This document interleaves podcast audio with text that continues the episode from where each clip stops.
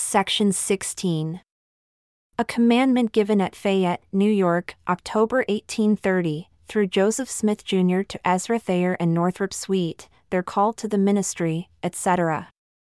Behold, I say unto you, my servants Ezra and Northrop, open your ears and hearken to the voice of the Lord your God, whose word is quick and powerful, sharper than a two edged sword, to the dividing asunder of the joints and marrow, soul and spirit, and is a discerner of the thoughts and intents of the heart.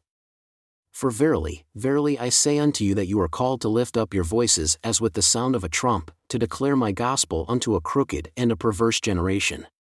For behold, the field is white already to harvest, and it is the eleventh hour, and the last time that I shall call laborers into my vineyard.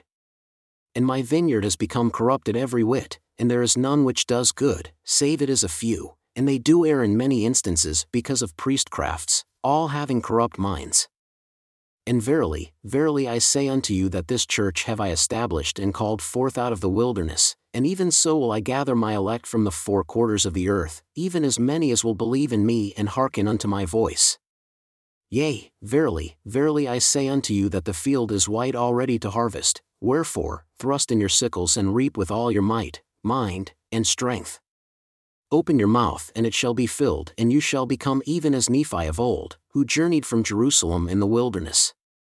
Yea, open your mouth and spare not, and you shall be laden with sheaves upon your back, for lo, I am with you. Yea, open your mouth and it shall be filled, saying, Repent, repent, and prepare the way of the Lord, and make his path straight, for the kingdom of heaven is at hand. Yea, repent and be baptized every one of you for the remission of sins.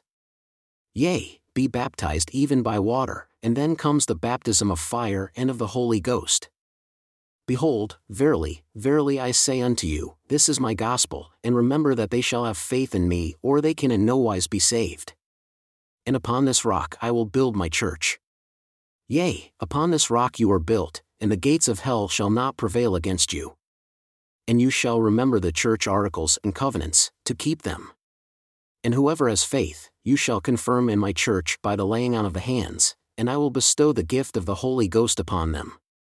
And the Book of Mormon and the Holy Scriptures are given of me for your instruction. And the power of my Spirit quickens all things.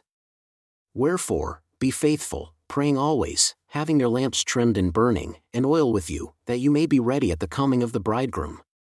For behold, verily, verily I say unto you that I come quickly. Even so, Amen.